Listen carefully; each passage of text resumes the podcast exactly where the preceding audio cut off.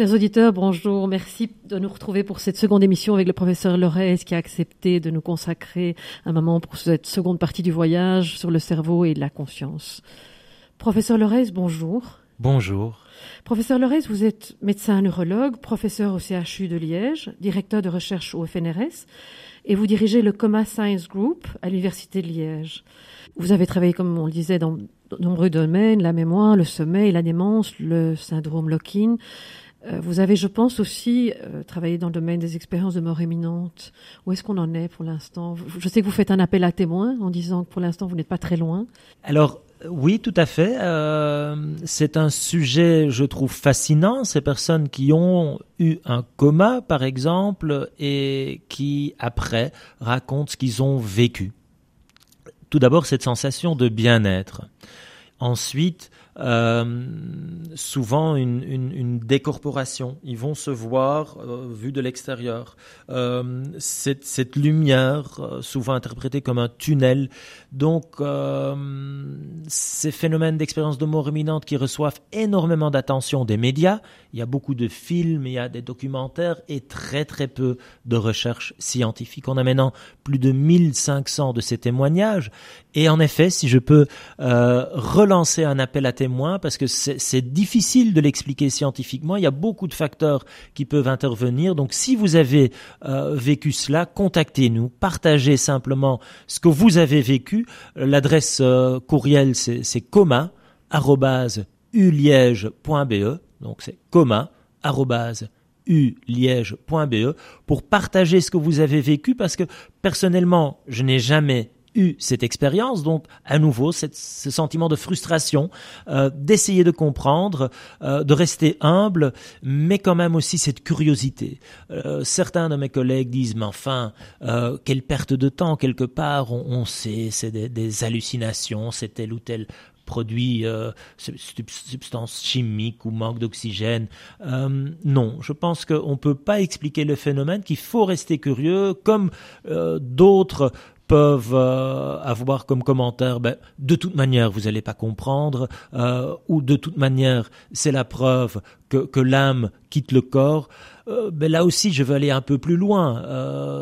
Est-ce que c'est vraiment une explication? Comment est-ce que je peux la tester et donc cette curiosité je pense doit être caractéristique de, de chaque chercheur sans arrogance, sans a priori dogmatique, ni dans un sens ni de l'autre. On essaye simplement d'avancer dans un domaine à nouveau euh, pas, pas, simple, pas neutre, parce que toutes les religions ont une explication pour euh, l'esprit, l'âme, la vie après la mort, et donc c'est certes euh, difficile et, et j'ai beaucoup de respect pour euh, les personnes dans l'équipe qui euh, font, font ces recherches où à nouveau il nous faut je pense, plus d'études, parce que pour le moment, ben, pour moi, il n'y a, il a pas de certitude dans ce mmh. domaine. À l'encontre de certains chercheurs qui, si je ne me trompe, se basent sur la physique quantique et qui disent que notre cerveau nous définit, vous souhaitez la part belle plutôt au libre arbitre. Vous n'êtes pas convaincu par cette théorie de dire euh, voilà le cerveau est basé sur tout ce qui vient du passé et, euh, et se base sur la physique quantique. Non, vous, vous laissez vraiment la part belle au libre arbitre. Alors je pense qu'on ne sait pas. Tant qu'on n'a pas compris la conscience humaine, les discussions sur le libre arbitre et de dire ben voilà si si euh, la conscience serait produite par le cerveau, quelque chose de matériel qui doit obéir aux lois de la physique, tout est déjà prédit, destiné. Tant qu'on n'a vraiment pas de, de, théorie qui est euh, satisfaisante, je pense que euh, on est là dans le domaine de, de l'opinion et de toute manière, dans notre société, c'est difficile de, de, de, rejeter cette idée de libre arbitre. Si, si mes enfants ils, reviennent avec un bon bulletin, euh, ben, je vais évidemment être heureux. S'ils deviennent des bons citoyens, je vais les, les stimuler. Et, et, et si quelqu'un fait un crime, ben, on va, on va le, le punir, on va le juger. C'est difficile d'avoir une société qui, qui serait organisée avec le rejet complet. Et même d'un point de vue scientifique, je pense qu'actuellement, on ne peut pas dire voilà, c'est prouvé, c'est déterministe, il n'y a pas de libre arbitre, point à la ligne. En ce qui concerne le rôle de la physique quantique, c'est compliqué, c'est fascinant, ça nous dépasse. On a très difficile avec euh, notre capacité intellectuelle-là à vraiment comprendre toutes les conséquences. On a ici dans l'équipe des docteurs en physique euh, qui m'expliquent comment appliquer ces théories-là sur des, des, systèmes biologiques. C'est fascinant. Là aussi, je pense que pour le moment, on n'a pas suffisamment de, de mesures pour confirmer cette hypothèse. Donc pour moi, c'est intéressant. Comme scientifique, euh, on peut vraiment pas se permettre de dire non, ça c'est complètement fou, je n'y crois pas. Euh, évidemment, il faut cette curiosité, il faut cette remise en question. C'est ça qui est beau. Et, et, et c'est ça qu'on essaye de, de, de faire. Euh, mais comme vous le dites, c'est fascinant parce que euh, ce qu'on fait avec l'équipe, ben, on essaye de, de, mieux soigner des personnes et, et les mmh. familles, et on voit vraiment l'impact et l'importance de la conscience surtout quand elle n'est plus là, quand le cerveau est gravement blessé. Euh, ensuite, il y a toutes ces réflexions neuroscientifiques, les conséquences éthiques jusqu'à philosophiques, et donc on, est très heureux avec les différentes personnes de pouvoir, euh, dans, ces différentes approches, angles, euh, participer, ne fût-ce qu'un peu, à, repousser ces frontières, je dirais, de notre ignorance. Bapaluchi ba, you're mine. Say woo, Bapaluchi ba, you're mine. Hey, schoolgirl in the second row. Teacher's looking over, so I gotta whisper way down low. Say woo, ba, let's meet after school at three. She said, hey, baby, there's one thing more. My school is over at a half past four. Maybe when we're older, then we can date. Let's wait. Black slacks. Black slacks. Black slacks. Black slacks. Black slacks. Black slacks. Take a cool daddy-o. When I put them on, I'm raring to go. Professeur Loreis, dans votre livre, vous écrivez Un médecin n'a pas le droit d'abandonner son patient dans des situations sans issue thérapeutique créative. Ce qui veut dire que vraiment, quand, vous avez un patient dans une situation très difficile, vous allez jusqu'au bout de, solutions créatives. Alors évidemment, le, le, le médecin, euh, l'art de guérir, euh, on, on, fait euh, ses études pour essayer de d'aider, de, de, soigner. On apprend à, à faire les, les, diagnostics de ces maladies, les traitements avec des, des médicaments, avec des, des chirurgies beaucoup trop peu de notre formation est consacrée à mais quelque part euh, ce, qui est, ce qui est vécu comme un échec, c'est quand on peut plus guérir. Euh, eh bien, on doit pour cela pas arrêter de soigner. On va toujours évidemment essayer d'aider ce patient. Euh, c'est horrible de dire à quelqu'un, eh bien maintenant, je ne peux plus rien faire pour vous. Et, et donc, euh, j'ai dû aussi l'apprendre euh, bah, bah, sur le tas. Euh, on n'apprend pas à communiquer des diagnostics en, neurologie, malheureusement. Euh, beaucoup des maladies, on peut pas les guérir. On essaye d'aider, on essaye de pallier, de soigner. Et donc, je pense que la fin de vie est aussi toute cette euh, discussion très complexe, très nuancée sur l'arrêt euh, des traitements, on doit pouvoir l'aborder. À nouveau, je n'aime pas que ça soit un tabou et donc on en discute. Euh, évidemment, quand on voit ces personnes aux soins intensifs, ben, malheureusement, c'est déjà trop tard. L'accident est là, ils peuvent plus s'exprimer et donc ça, c'est quelque chose où vraiment, euh, j'espère et je vais parler de cela aussi à la conférence. Euh, chaque citoyen, pour moi, doit être invité à réfléchir. Et si c'est moi dans ce lit, qu'est-ce que je veux? Et, et, donc euh, identifier une personne de confiance, un, un, un, mandataire de santé qui connaît vos valeurs. Et donc la religion, la, la religion joue un rôle. Si vous êtes témoin de Jéhovah, si vous êtes catholique, euh, musulman, orthodoxe, euh, c'est important. Il faut en parler avant parce que l'erreur historique là, c'était que le médecin a joué un peu pour Dieu. Il prenait des décisions tout seul, sans concertation, sans dialogue, et, et cette forme de, de, paternalisme, je pense, on doit l'éviter. Notre rôle maintenant, la médecine d'aujourd'hui, de demain, c'est euh, une équipe soignante qui tout d'abord va informer. Voilà la situation, euh, votre diagnostic, euh, ce qu'on propose comme traitement, et puis c'est le patient compétent et informé qui va décider. Et, la difficulté, évidemment, pour les patients que nous, on voit euh, dans le coma, après le coma, c'est qu'ils peuvent plus communiquer. De là, mon appel, mettez les choses sur papier, on peut le faire, un testament de vie, déclaration anticipée, mais comme c'est difficile d'anticiper tous les scénarios, identifiez aussi une personne de confiance. Ça restera toujours difficile, il faut l'accepter, mais ça aide les soignants à vraiment, pour cette personne précise, euh, avec ce dossier médical-là, prendre la, la meilleure ou la moins pire des décisions. J'ai cru voir que vous aviez une consultation post-coma, donc pour les familles qui avaient perdu un proche ou pour ceux qui en étaient sortis euh, dans une certaine mesure. Donc vous les accompagnez encore après, visiblement, avec vos équipes.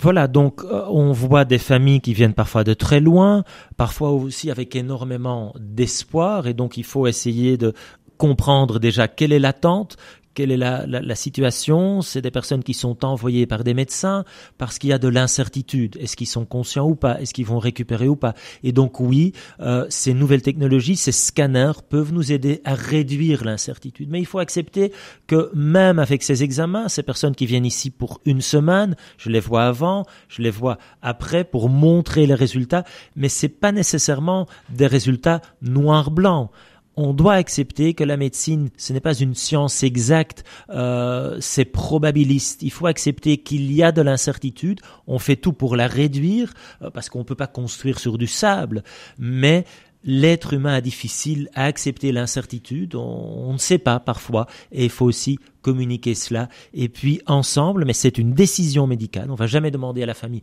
et maintenant qu'est-ce qu'on fait? C'est l'équipe médicale qui va prendre euh, sa responsabilité, ça, nécessite un courage, parce que rien n'est plus facile que de simplement continuer et attendre une complication, par exemple, mais je pense que euh, il faut avoir le courage, il faut et au plus vite parler d'un projet thérapeutique et, de se revoir et dire voilà, maintenant on est euh, X semaines, X mois plus, plus loin, voilà ce qu'on constate, qu'est-ce que ce patient aurait souhaité. Et donc euh, c'est important aussi bien pour le coma et la mort cérébrale où à nouveau, j'incite les citoyens à aller à la maison communale et identifiez-vous comme donneur d'organes. Hein. On a toujours, euh, on connaît les chiffres. Pour 2018, il y aura euh, 100 Belges qui vont plus que 100 Belges mourir sur la liste d'attente de transplantation. Et donc, euh, parlons-en. Et demain, pour ces euh, états altérés de conscience chronique, on peut communiquer nos valeurs. Ça aide les soignants à prendre la meilleure décision pour vous, pour l'individu que vous êtes. À l'entrée de votre bureau, vous nous recevez aujourd'hui à Liège, il y a une grande affiche pour euh, le don d'organes sur lequel il est marqué un don, un donneur, c'est sept vies sauvées. Donc c'est vraiment comme ça, c'est sept vies sauvées Tout à fait. Donc euh, on a parlé des expériences de mort imminente où il faut accepter qu'il y a encore beaucoup euh, qui nous échappent. Par contre, on sait qu'il y a une preuve scientifique de vie après la mort. On le sait, pour le moment, c'est le don d'organes. Et donc, on va tous mourir, ça, il n'y a pas beaucoup de certitude, mais il faut l'accepter. Et alors on peut être enterré, mangé par les vers de terre ou brûlé. Je pense que ça vaut la peine de réfléchir. Est-ce que cette catastrophe, parce qu'on parle là clairement d'une catastrophe quand vous avez quelqu'un en, mort cérébrale, mais on constate que dans ce drame, ben, les familles trouvent quelque part aussi un sort de sens. Euh, savoir que ça peut sauver jusqu'à cette vie en effet, c'est important et donc vraiment je me permets d'insister allez à la maison communale si c'est pas déjà fait parce que sinon on va informer la famille qui dans ce moment d'énormes tragédies, euh, d'émotions, on peut dire non, non, on n'y croit pas, on ne veut pas, et alors on ne veut pas le faire même si le cadre légal le, le, permet. Donc si vous avez anticipé, si vous avez mis les choses sur papier, eh bien ça va aider vos proches et puis d'autres patients qui peuvent vivre euh, après.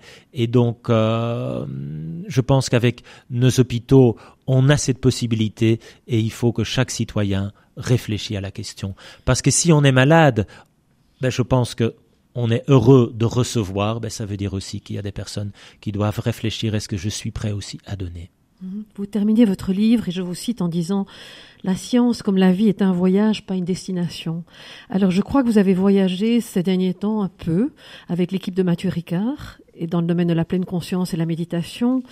Euh, vous avez découvert, je pense, que le cerveau, après huit semaines de formation à la méditation, était différent. Je pense que vous avez approché l'équipe du Dalai Lama avec l'Institut, l'Institut Mind and Life est-ce qu'on peut dire que là, cette jeune génération qui tourne autour de Mathieu Ricard, elle est plus consciente? C'est quelque chose qui, qui est une nouvelle découverte. Je crois que vous êtes mis à la méditation personnellement. Bon, c'est un nouveau voyage pour vous, cette Certainement. Donc, c'est un voyage personnel. Euh, c'est un voyage scientifique. Et là, euh, à nouveau, on a une, une belle illustration. Quand, quand je, à ma consultation, écoute des, des, des, patients qui ont des problèmes de sommeil, des problèmes de, de maux de tête, d'anxiété, de burn-out. Trop souvent, on veut une, une solution rapide et facile. Prescrivez-moi quelque chose, docteur. Et, et, oui, je suis très heureux qu'il y a des, des, des, somnifères, anxiolytiques, antidépresseurs, mais euh, c'est pas la seule chose qu'on peut faire. Et, et donc la méditation, comme l'auto-hypnose, comme la psychothérapie comportementale. Il y a beaucoup de choses qui sont possibles et qui reçoivent pas assez d'attention. Évidemment, ça demande un effort. Faire ces huit semaines de, de, de méditation pleine conscience, c'est un effort. C'est contraignant. Euh, contraignant. Voilà, vous l'avez. Oui, je l'ai expérimenté. Je l'ai expérimenté euh, récemment. Et, et, et moi-même aussi, je pense que c'est beaucoup plus facile d'avaler une petite pilule, euh, mais c'est pas nécessairement une bonne idée. En Belgique, euh, beaucoup trop de, de Belges vont dormir avec un somnifère qui vous met dans un sort de coma. C'est pas un sommeil réparateur. Et la même chose quand on a euh, ce stress on est dans notre société sollicité en permanence. On a un, information overload. Il y a le, GSM qui sonne, les emails, euh, on nous contacte. Et puis, il n'y a pas assez de moments de calme où on prend le temps. Euh, je pense que ces techniques peuvent nous aider. Il y a les études comme euh, vous l'avez mentionné, qui, qui montrent que ça a un impact sur votre contrôle des émotions, de l'attention, avec les scanners du cerveau, on voit même ces changements. Déjà euh, après huit semaines, on a eu la chance d'avoir euh, Mathieu Ricard, qui est quelqu'un d'extraordinaire, qui est pour nous un sort de super cobaye, euh, qui permet à nouveau de tester nos hypothèses. On a publié ce qu'on a observé dans son cerveau et quelque part, il faut pas être un moine bouddhiste, c'est à la portée de chacun, mais non, on, ne va pas l'imposer. Certains vont faire du sport, d'autres de la musique, euh, retrouver euh, ce qu'il faut dans, dans l'hypnose, la sophrologie, la méditation. C'est un chemin et, et euh, parfois ça prend du temps et néanmoins, euh, je pense que là, il y a, beaucoup de possibilités. Et, quelque part, la médecine d'aujourd'hui, qui est devenue aussi très pointue, avec des super spécialistes qui s'intéressent à une partie de votre corps, perd un peu une vision plus globale et on devient aussi de plus en plus des technologues. On utilise ces machines et parfois le côté euh, humain euh, avec des consultations de 15 minutes, euh, on, peut le négliger. Ce qui fait aussi le succès de ce qu'on appelle la, médecine alternative. Pour moi, il n'y a qu'une médecine, c'est celle qui aide les personnes. Je rentre chez moi et de l'autre côté de la ville, je sais là, je le connais mal, mais de l'autre côté de mon rêve, j'entends les chorales, les chorales. La longue nuit commence dans ma vie, la longue nuit commence dans ma vie, et les montagnes me disent que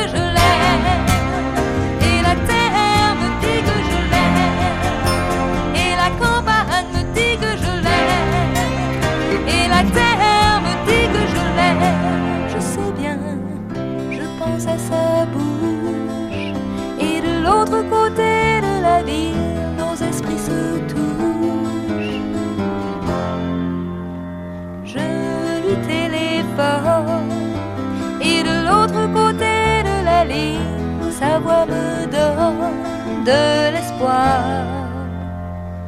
La longue vie commence dans ma nuit la longue vie, commence dans ma nuit. Et les montagnes me disent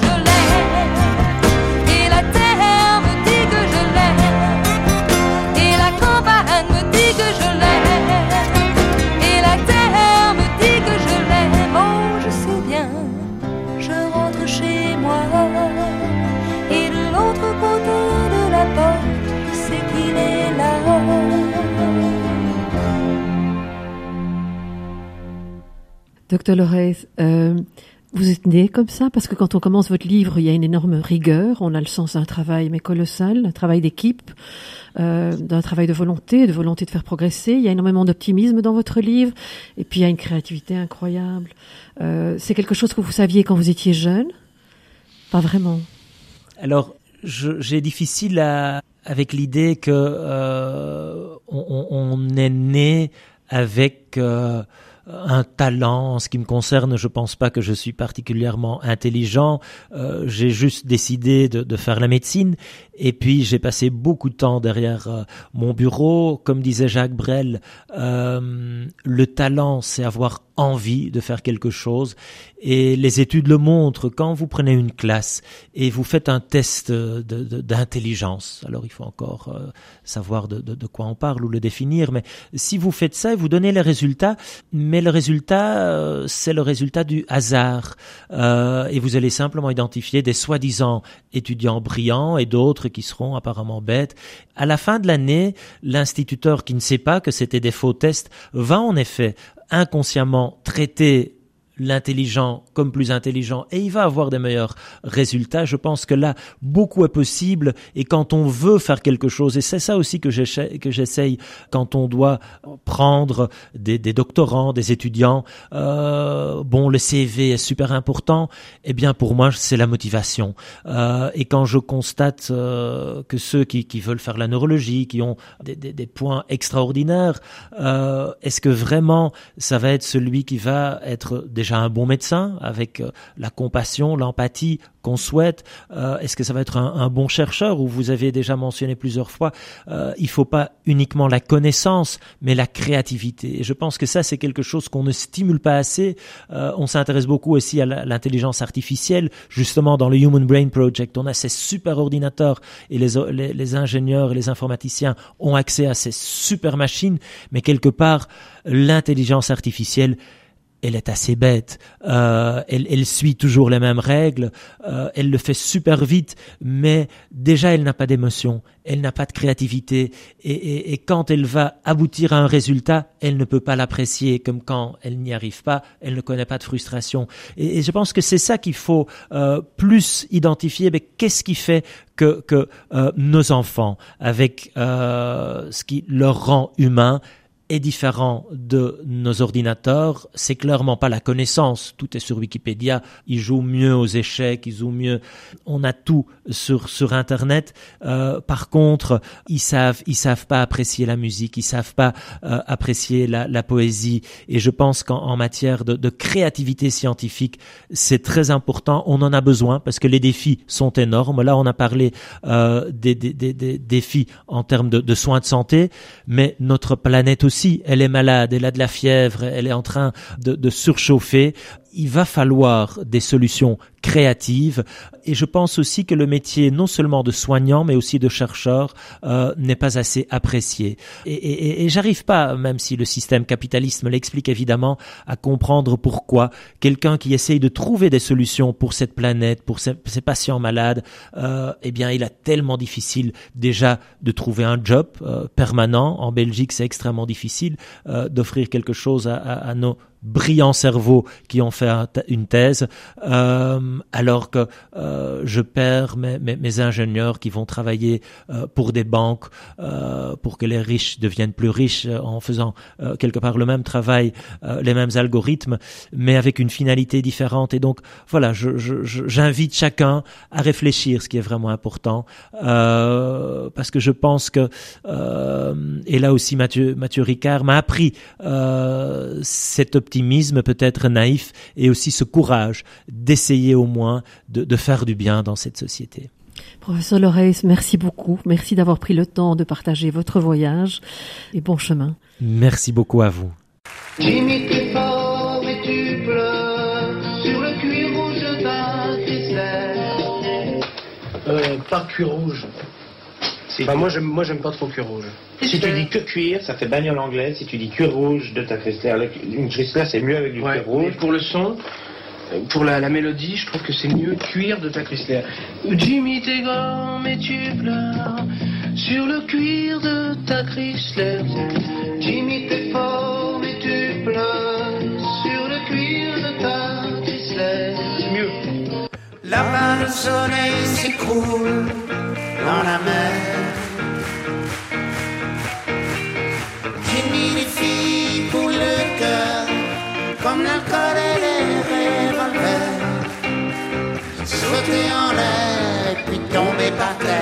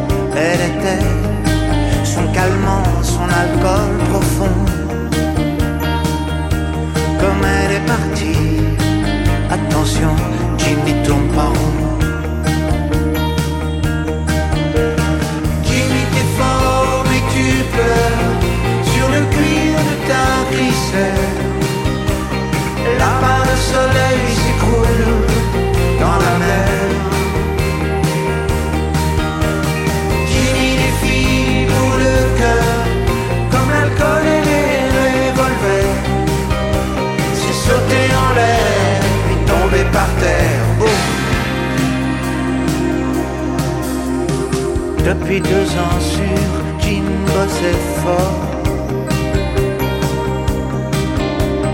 Pour que sa starlette bronze en hors bord. Avec elle, il voulait un bébé sans rire. Comme elle est partie, attention, Jimmy veut mourir